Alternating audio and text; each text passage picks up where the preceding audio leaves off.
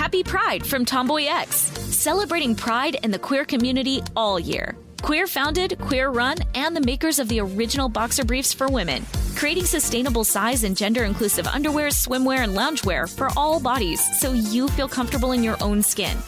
Tomboy X just dropped their Pride 24 collection. Obsessively fit tested for all day comfort in sizes 3 extra small through 6X. Visit tomboyx.com. As important as choosing the right destination when traveling is choosing the right travel partner. Gene! Gene Fodor! Gene, was But be careful, because the worst trips result when two partners have two different agendas. The CIA really need your help, Gene. Freeze, Americano! Huh? Oh! Gene, run! Listen to Fodor's Guide to Espionage on the iHeartRadio app, Apple Podcasts, or wherever you get your podcasts. MTV's official Challenge podcast is back for another season. And so are we. I'm Tori Deal. And I'm Aneesa Ferreira. The wait is over, guys. All Stars 4 is finally here. And this season takes it to a whole new level. Old school legends, modern power players, and ex lovers are all competing in Cape Town, South Africa for the prize of $300,000. And we're going to be right here along with you fans, covering every episode on the podcast. Listen to MTV's official Challenge podcast on the iHeartRadio app, Apple Podcasts, or wherever you get your podcasts. Bring a little optimism into your life with The Bright Side, a new kind of daily podcast from Hello Sunshine, hosted by me, Danielle Robay, and me, Simone Boyce. Every weekday, we're bringing you conversations about culture, the latest trends, inspiration, and so much more. I am so excited about this podcast, The Bright Side. You guys are giving people a chance to shine a light on their lives, shine a light on a little advice that they want to share. Listen to The Bright Side on America's number one podcast network, iHeart. Open your free iHeart app and search The Bright Side.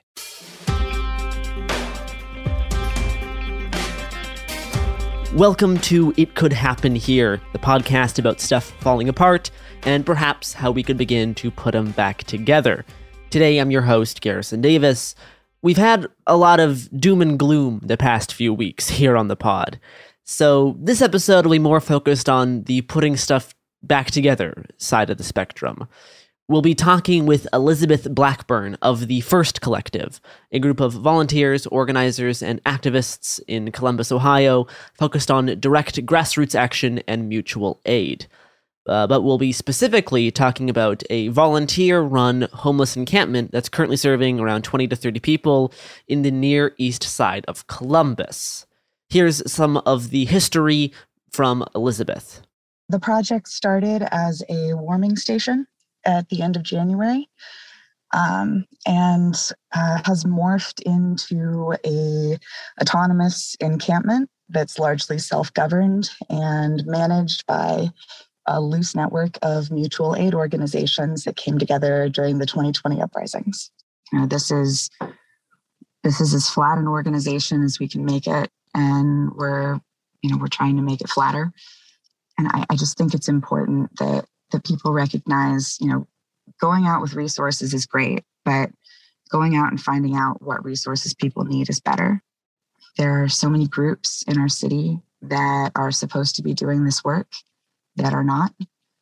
And they're being paid to do this work, and it's ineffective. And all I want is for for more people to try and do it their own way to try and do what their community wants, you know, to the best of their abilities. We've seen lots of projects grow out of the mutual aid networks that were established in 2020. It's been interesting to see how people in the wake of the George Floyd uprising have built off things that started two years ago, what's changed in their practice, and how it's evolved since then. This past winter, in this area of Columbus, Ohio, there was community needs not being met people having to be out in the cold and not having a place to stay. This problem was recognized by people, but unfortunately, far too many people just look at problems and just be like, oh, yes, here's a thing that sucks. Well, that's too bad. Uh, but today, we'll be talking about how a collective of people didn't simply acknowledge a problem, but actually went past that point and decided that even with limited resources, they had the capacity to actually figure out how to solve this themselves and provide a solution for the community. I think the first time I really tried something like that was in December. Uh, a friend of mine had reached out about a camp on the south side of Columbus that was being swept by the city. And they, they had needs. They needed new tents so they could set up elsewhere. They needed food and water like they always did. And they needed people to be there um, to keep, you know, to prevent violence from occurring as much as possible. Um, so hearing about that, I started a I set up on my street in in a bougie part of Columbus um, with a little sign and collected goods, whatever people dropped off. I collected money. Um, I raised about two thousand dollars, and uh, I think we ended up buying around twenty two tents. Um, got other people there as well, and tried to make sure everybody had what they needed so they could get set up elsewhere. But that was my first like my first experience with that, doing it hands on, and seeing that that worked, that encouraged me to do more. So then, how's it grown and changed since then? There's still a need for people to stay. Um, it still gets pretty cold at night. Um, so how uh, uh, throughout throughout winter, how did the project kind of morph and change? How'd you go about finding like places to actually like set up the physical spot, right? Like that's that's a whole that's a whole other problem. Um, is all like the is all like the logistical side of things. Yeah, exactly. Um, well, we happened to have a space. Uh, late last fall, I was invited to join a collective, uh, First Collective, that was operating out of a church that's largely um, falling into disrepair, um, but still operating as a church. And because we had that space, uh, a couple members of the collective encountered some folks in the neighborhood who needed a place to sleep. They were sleeping in a bus stop on a snowy night. And we just decided to start giving them a place to stay because we had a place. It wasn't a super popular decision, but um, we had community backing. Conflicts from some people in the neighborhood who were more NIMBY minded did obviously come up along with the complaints from the church that the First Collective was operating out of. For the community's part, when we were at the church, we were in a part of the neighborhood that had largely been gentrified. And so there was some some resistance, some concern about the, the changing face of the community and about the safety of kids and so on and so forth. But uh, we didn't have any real safety concerns, not not in our not inside, beyond a couple encounters that we had to de escalate um, and a few people that we had to remove for you know, based on their behavior. Um, but from inside the church, from the, the church organization, um, the conflict started pretty early on. They didn't really like how we operated, and we got a reputation as a, a warming space with no rules. And so they they felt like because couples could sleep next to each other, um, because people could go outside for a cigarette at night because they weren't locked in the building, that we were running a space that was out of control.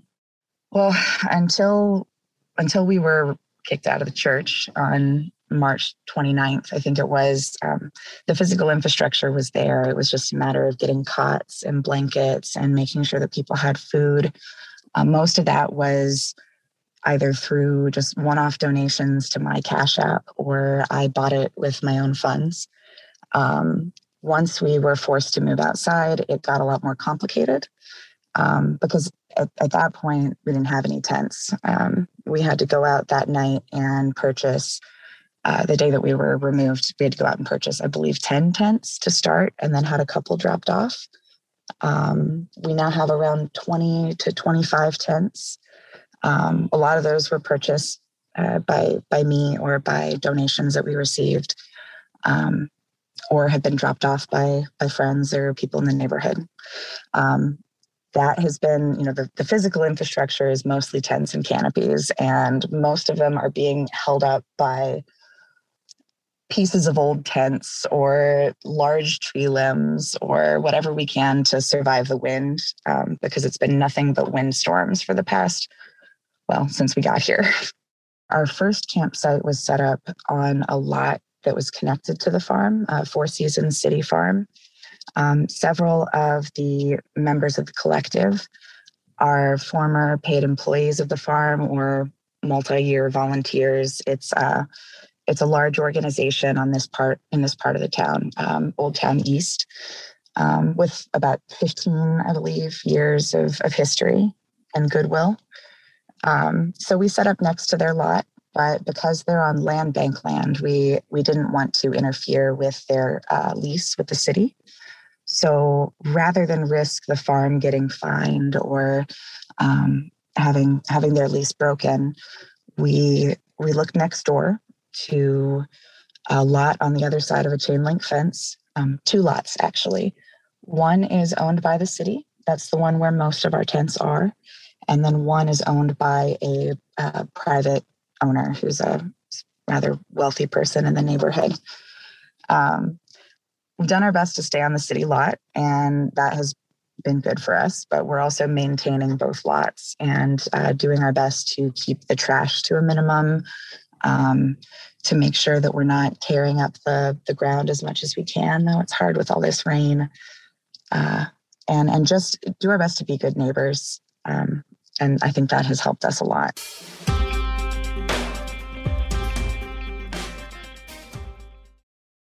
Happy Pride from Tomboy X. We just dropped our Pride 24 collection. Queer founded, queer run, and creating size and gender inclusive underwear, swimwear, and loungewear for all bodies so you feel comfortable in your own skin. Visit tomboyx.com to shop.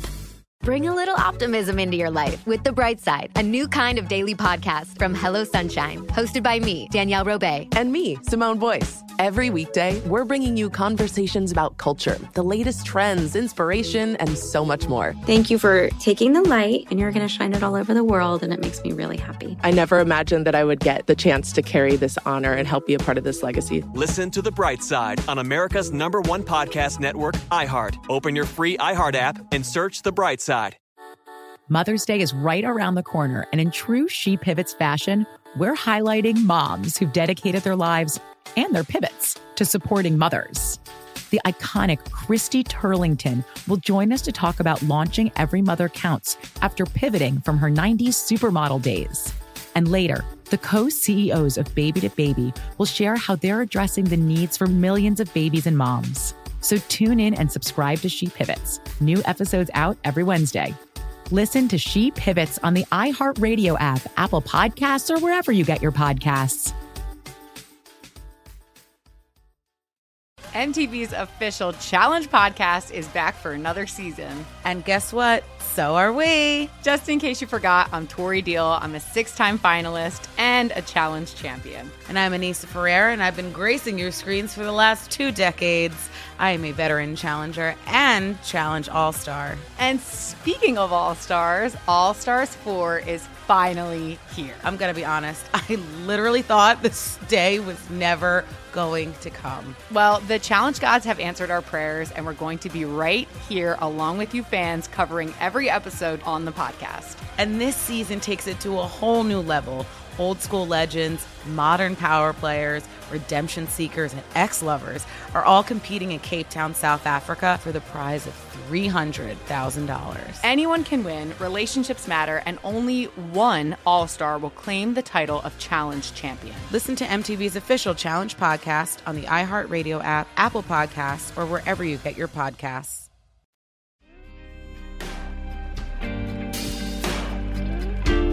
In recent years, lower class Columbus area residents lost 20,000 units of housing due to unaffordable spiking rent prices.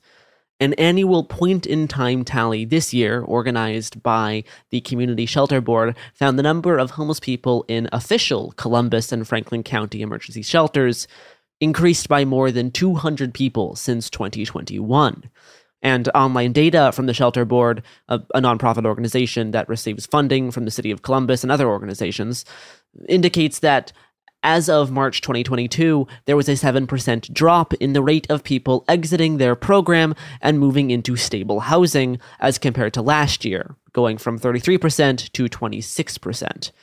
A lot of times, more formalized shelters are not ideal for people to stay in. There's many issues with the formalized shelters regarding the specific rules of when you can get inside, how long you can be inside, whether you're locked inside the building, what stuff you can bring with you.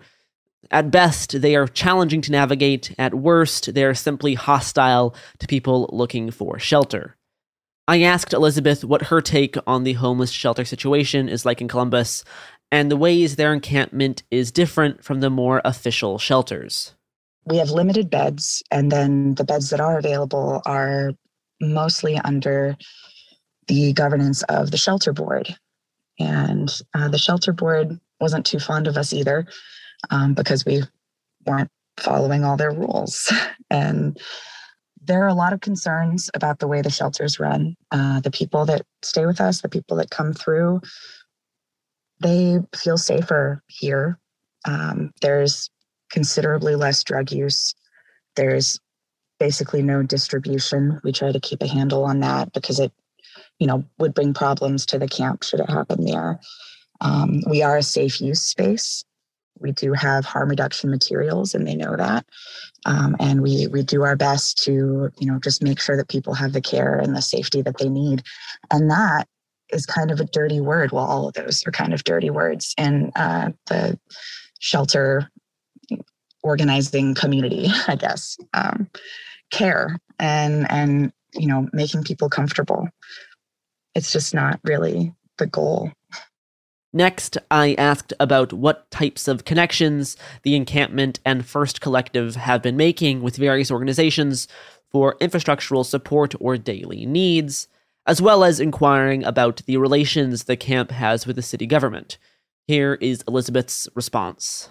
We reached out to the different, you know, harm reduction groups, the different houselessness groups, the the emergency action groups, the, the different serve groups, and we just asked them to bring what they could or to send people if they could, just you know whatever they could spare. And and it's worked. Um, people show up with whatever they have to offer um, from all over the city and and just from around the corner which has been wonderful. The the grassroots community support has just blown my mind. I thought they were going to hate us and here we are like making friends with everybody.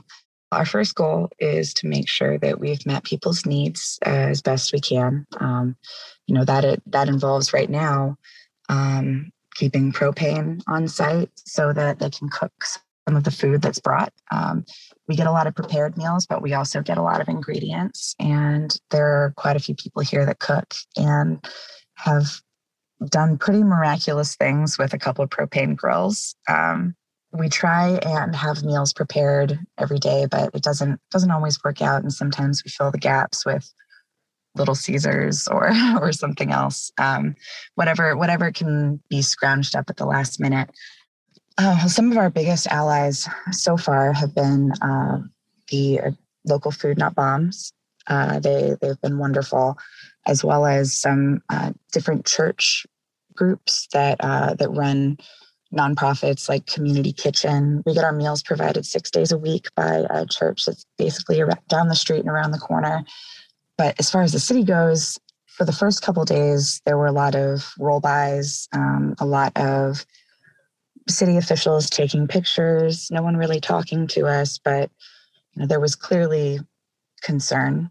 It wasn't until uh, a man who works for the city in outreach under the safety and security department Sean Stevenson, came out and talked to us, uh, that we really started to see the possibilities of working with the city.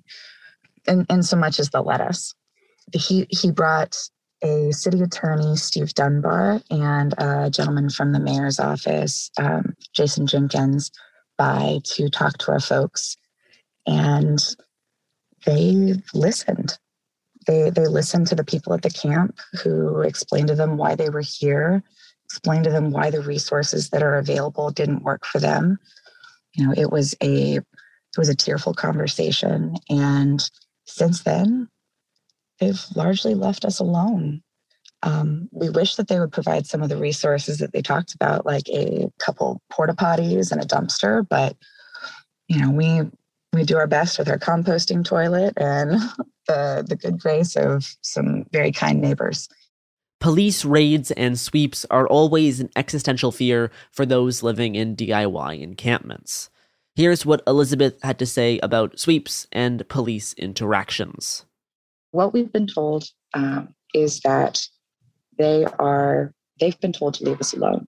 We've heard this from the cops themselves. We've heard this from people who have talked to them. Um, but the precinct that is in this area has been told not to mess with us unless there is a violent conflict that they need to do cop stuff at.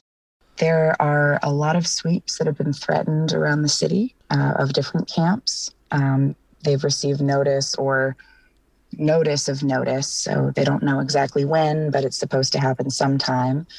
Um, but as far as we're concerned, we, we haven't really had that problem. Um, cops have come through.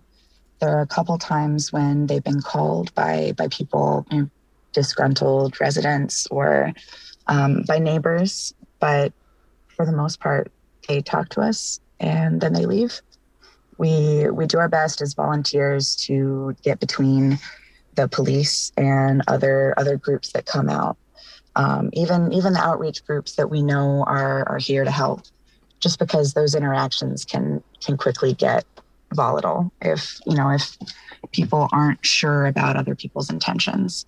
So I would say the the one of the best interactions I've had with the cops is they they did come through here once and talk to a few folks, and a sergeant from the the police department said um, roughly that they couldn't make us leave because this was city land and they didn't have anywhere else to send us.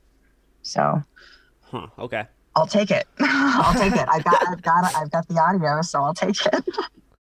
Elizabeth does hope that one day the relations between the church that First Collective was previously operating out of could be mended and once again work to utilize the space to serve the wider community. She also discussed the possibility of moving into vacant buildings and helping to restore them while also having a place to provide more stable housing. So, where the church is concerned, um, I, I haven't given up hope.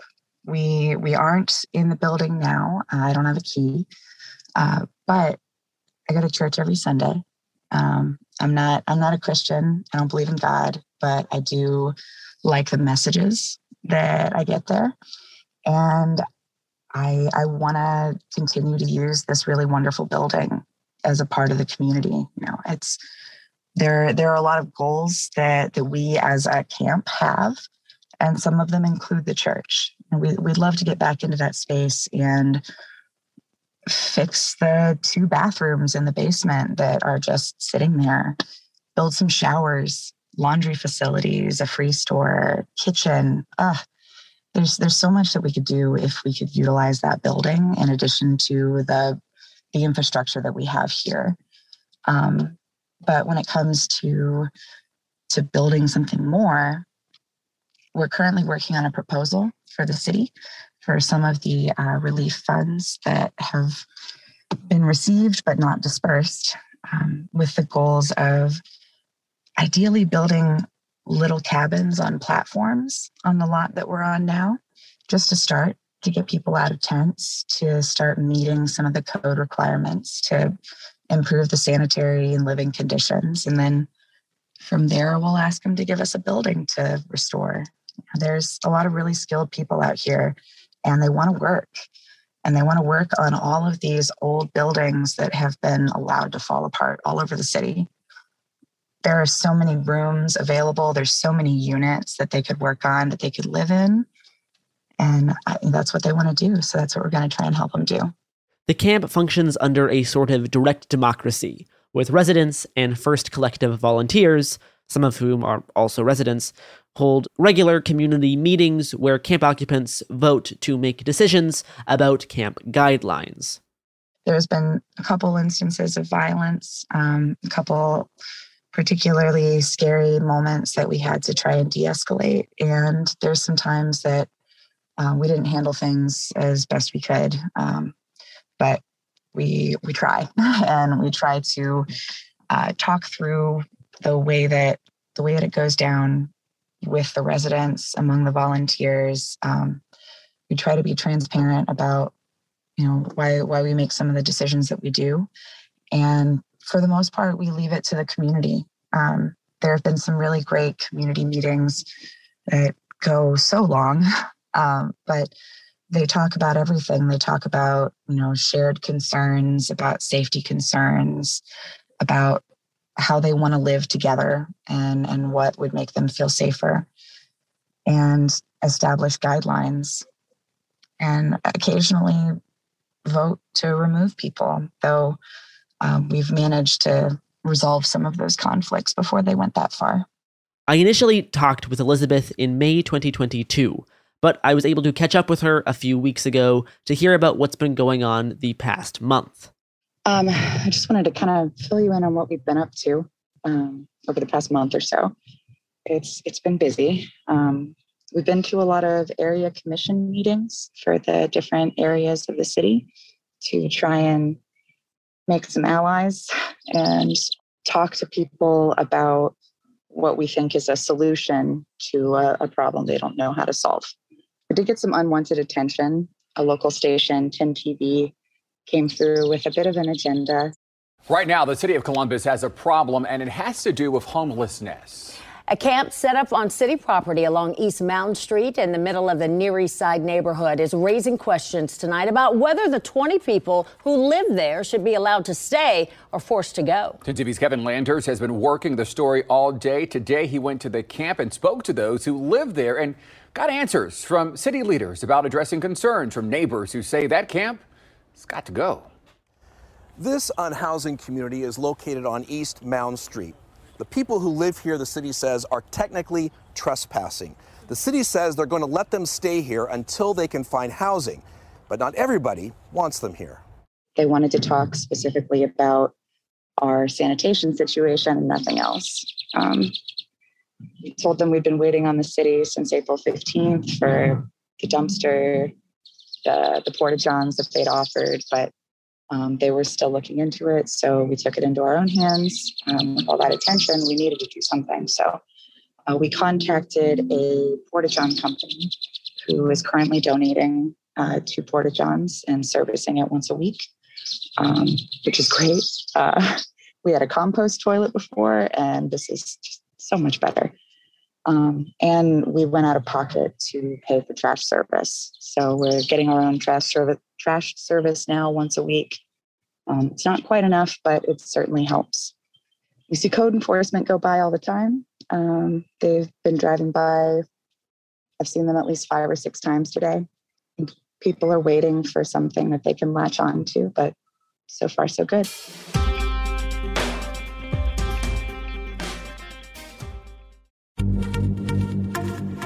Pride from Tomboy X, celebrating pride in the queer community all year. Queer founded, queer run, and the makers of the original boxer briefs for women, creating sustainable size and gender inclusive underwear, swimwear, and loungewear for all bodies so you feel comfortable in your own skin. Tomboy X just dropped their Pride 24 collection. Obsessively fit tested for all day comfort in sizes 3 extra small through 6X. Visit tomboyx.com. Bring a little optimism into your life with The Bright Side, a new kind of daily podcast from Hello Sunshine, hosted by me, Danielle Robay. And me, Simone Boyce. Every weekday, we're bringing you conversations about culture, the latest trends, inspiration, and so much more. Thank you for taking the light, and you're going to shine it all over the world, and it makes me really happy. I never imagined that I would get the chance to carry this honor and help be a part of this legacy. Listen to The Bright Side on America's number one podcast network, iHeart. Open your free iHeart app and search The Bright Side. Mother's Day is right around the corner, and in true She Pivots fashion, we're highlighting moms who've dedicated their lives and their pivots to supporting mothers. The iconic Christy Turlington will join us to talk about launching Every Mother Counts after pivoting from her 90s supermodel days.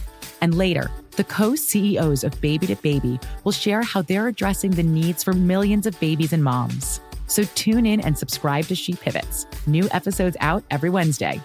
Listen to She Pivots on the iHeartRadio app, Apple Podcasts, or wherever you get your podcasts.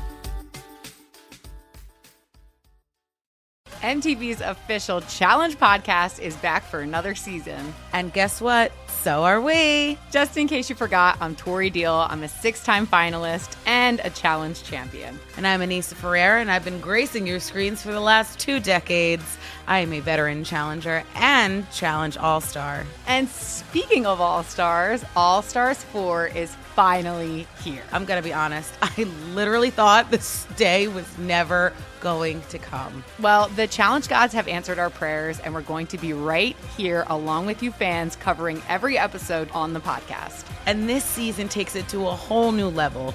Old school legends, modern power players, redemption seekers, and ex lovers are all competing in Cape Town, South Africa for the prize of $300,000. Anyone can win, relationships matter, and only one All Star will claim the title of Challenge Champion. Listen to MTV's official Challenge podcast on the iHeartRadio app, Apple Podcasts, or wherever you get your podcasts.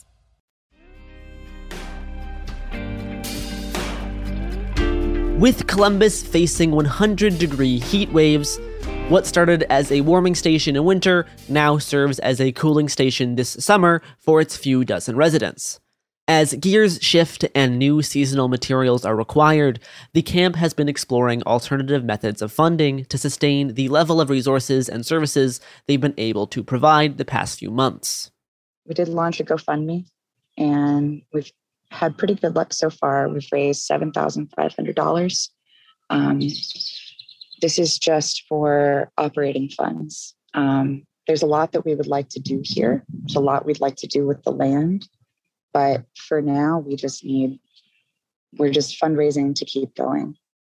The camp still serves around 25 people, so resources end up getting distributed across a large collection of individuals. All the donations received have been used to provide necessities to survive, including but not limited to shelters like tents, uh, food, water, medical supplies, bedding, clothes, bus passes, medical services and prescriptions, harm reduction supplies, funds for individuals' immediate needs, and assistance to pay with residents' phone bills.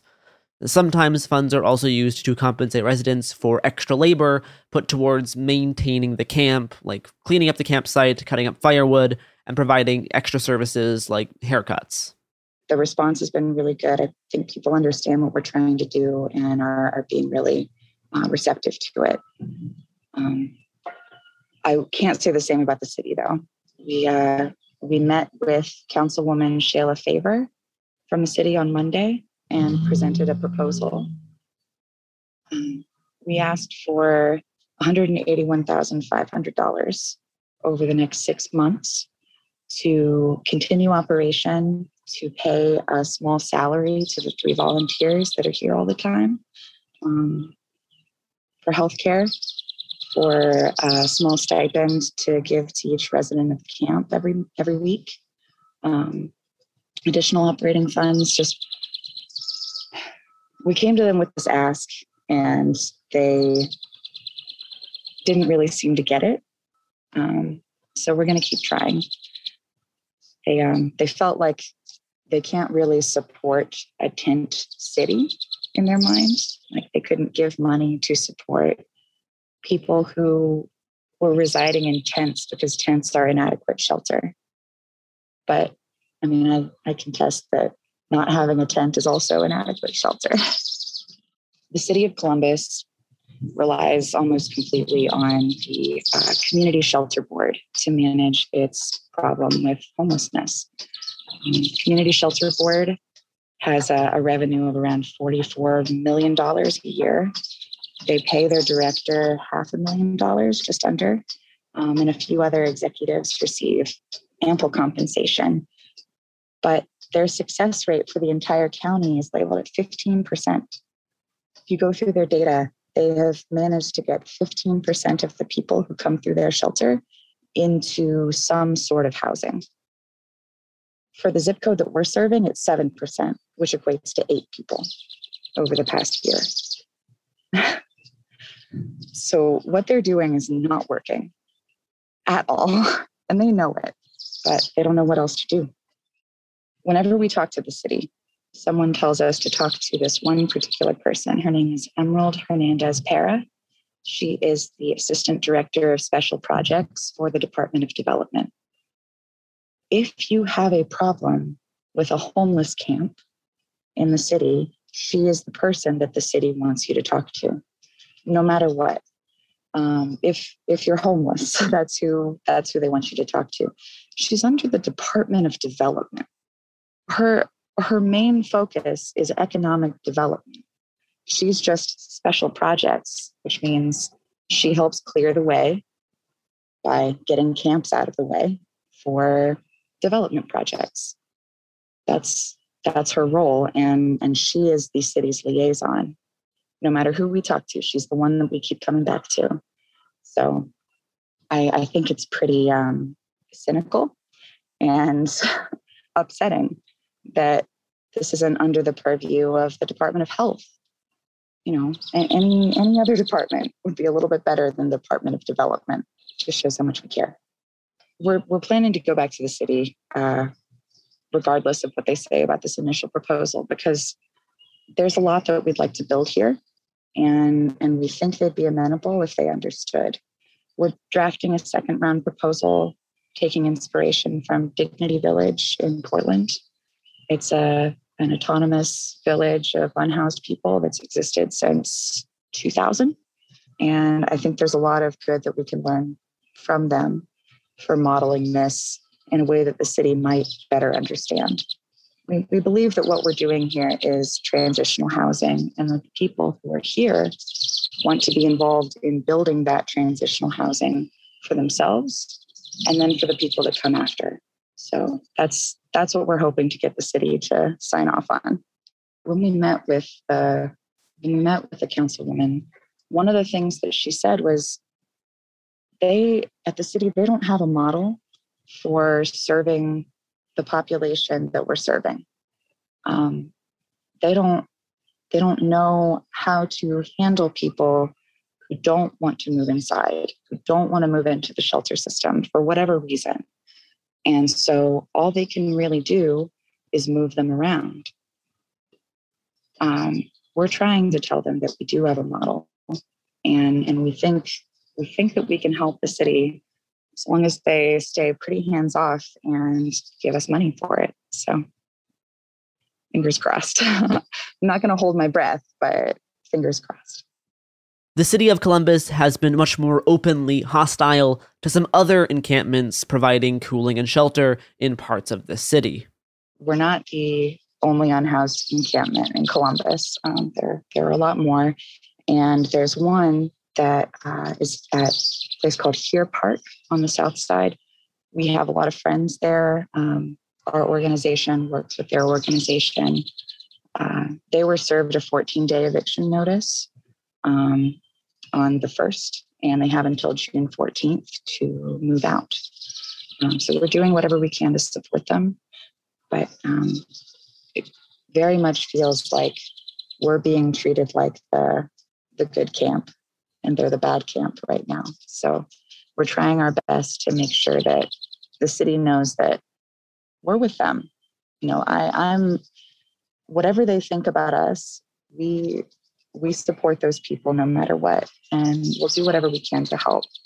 Um, we're, we're trying to give them advice about the things that have worked for us to keep the city away. And hopefully, if they do have to move on the 14th, they'll be able to set up somewhere where the city will give them a break. Here is some audio of a press conference given at the Here Park camp just last week. The city is not out here giving out water. The city is not out here making sure that uh, people don't get heat exhaustion or heat stroke, right? They're nowhere to be found. So we are here to remind them they have $135 million in American Rescue Plan funds. Where is this money going? Why do we not have housing? This weather is just a little taste for many of us of the conditions that our unhoused neighbors out here can look forward to enduring for the entire summer. The city of Columbus was planning on evicting our people today, June 14th. They delayed that eviction. It is a human right. So we are here to assert our human rights to housing. They're hoping that we're going to get hot and tired and wear out. Are we going to let up? The Here Park camp eviction was pushed back to June 21st due to a massive heat wave. And by June 21st, the temperature was still in the upper 90s, but the city followed through on their threat and swept the camp. At least 20 Columbus police cruisers, city attorneys, people from the Department of Development, and other city employees were on site for the eviction. Bulldozers and massive machinery crushed people's tents and personal belongings. Some folks forcibly displaced have lived in the Here Park for nearly a decade. For wrapping up this episode, I had just one more question for Elizabeth.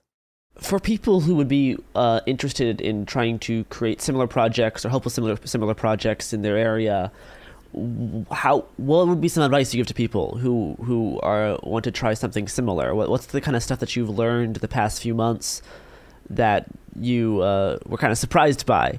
Um, and and you know if, if you could do anything different, what's what's like what's the kind of stuff that you would uh, that you would approach um, to make the process like smoother or slightly more improved? Well, I would have looked for more funders first. um, the one of the most painful parts for me has like just personally has been holding the purse um, being the person that everyone knows to ask for for cash if they need it for something um, it it is a it is a real strain on on compassion sometimes you know on compassion fatigue uh, is real and it can be really hard day in day out having to field requests from people who you know need these resources, but you can't always give everything. It's it's hard to say no. Learning to say no has um, uh, has helped, but uh, diversifying our funding sources is also helping a lot.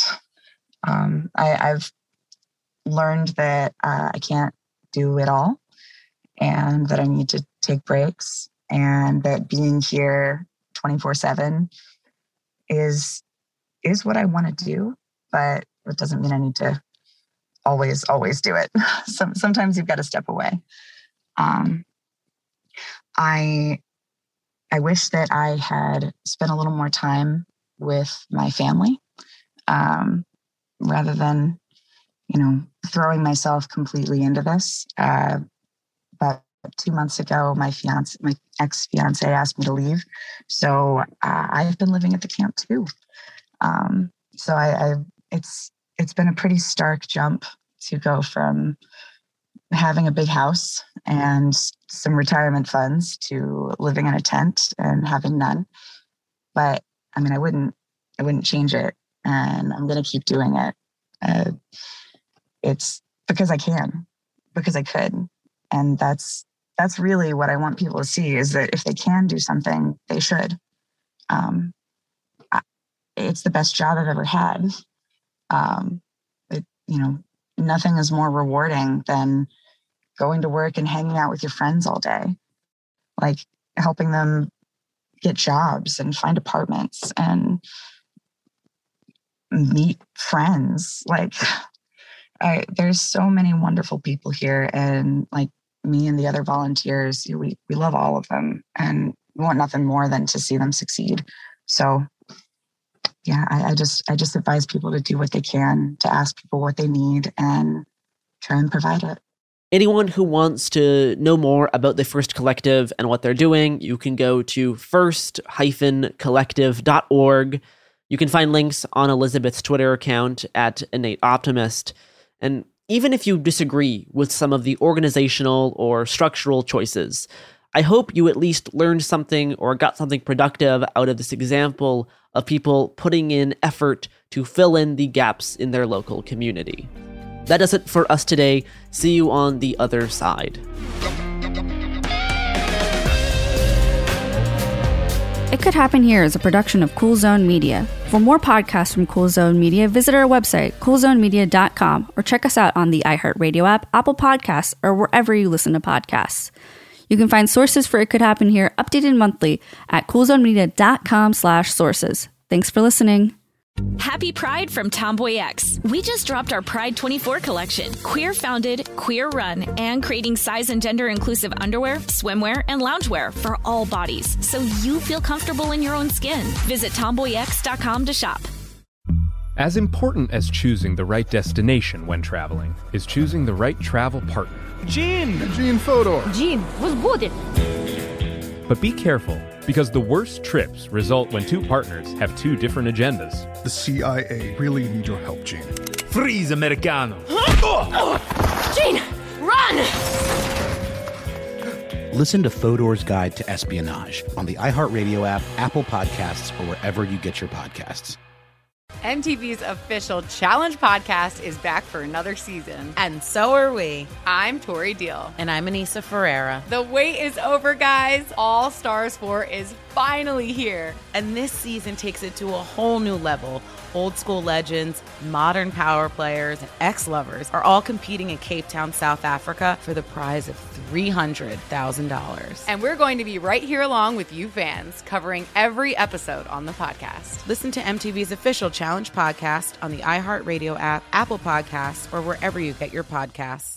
Bring a little optimism into your life with The Bright Side, a new kind of daily podcast from Hello Sunshine, hosted by me, Danielle Robay, and me, Simone Boyce. Every weekday, we're bringing you conversations about culture, the latest trends, inspiration, and so much more. I am so excited about this podcast, The Bright Side. You guys are giving people a chance to shine a light on their lives, shine a light on a little advice that they want to share. Listen to The Bright Side on America's number one podcast network, iHeart. Open your free iHeart app and search The Bright Side.